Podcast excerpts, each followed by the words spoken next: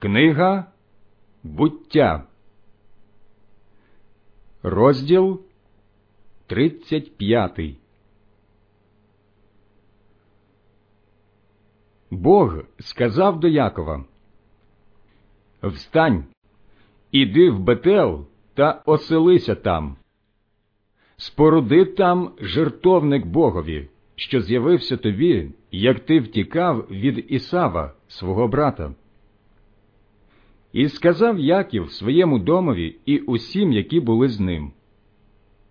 Викиньте геть чужих божків, що серед вас, очиститеся і змініть вашу одежу, та й вставаймо і ходім у Бетел. Там я спороджу жартовник Богові, який вислухав мене в час горя мого, і він був зо мною в дорозі, що нею я йшов. Вони і віддали Яковові всіх божків чужих, що їх мали, і сережки, які були в їхніх вухах, а він закопав їх під дубом, що був коло Сихему.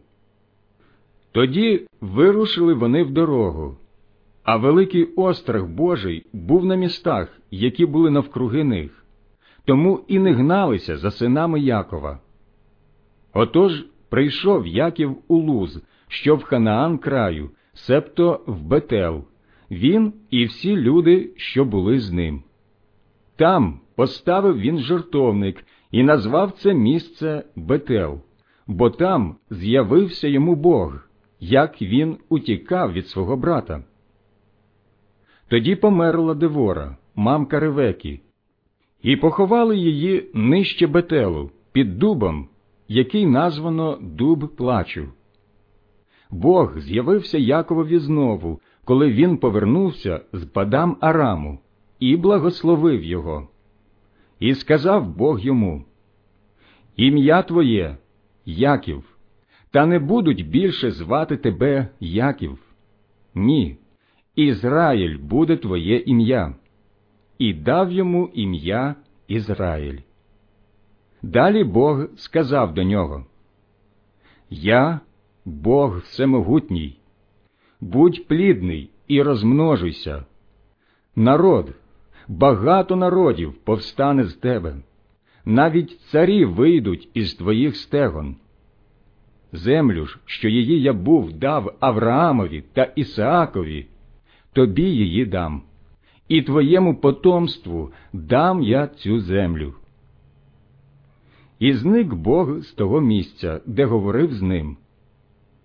На цьому місці, на якому він говорив з ним, поставив Яків стовпа і вилив на нього вина в жертву та наляв на нього олії. І назвав Яків це місце, де говорив з ним Бог Бетел. Вирушили ж вони з Бетелу, і до Ефрати був ще добрий шмат дороги, коли Рахиль злягла, мавши тяжкі роди. Під час отих важких пологів каже їй повитуха Не бійся, це в тебе син.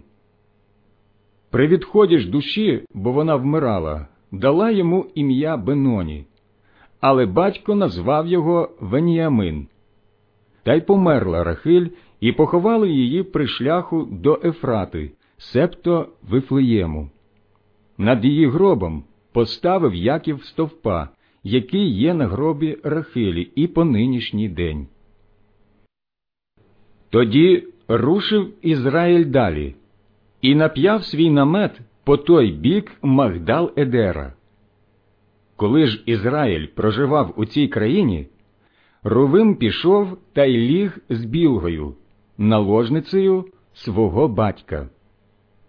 І довідався про це Ізраїль. У Якова ж було дванадцять синів, сини Лії, Рувим, первородний Якова, Симеон, Леві, Юда, Іссахар та Заволон, сини ж Рахилі, Йосиф та Веніямин, а сини Білги, служниці Рахилі, Дан і Нафталі, сини ж Зілпи, служниці Лії, Гад і Ашер. Це ж сини Якова, які народилися в нього в Падан Арамі. Отож Яків прибув до Ісаака, свого батька, в Мамре, в Кіріят Арбу, себто в Хеврон, де проживав був Авраам та Ісаак. Було ж днів Ісаакові 180 років, і переставився Ісаак, і умер, і приєднався до свого роду, старий, нажившися на світі. Та й поховали його Ісав і Яків, його сини.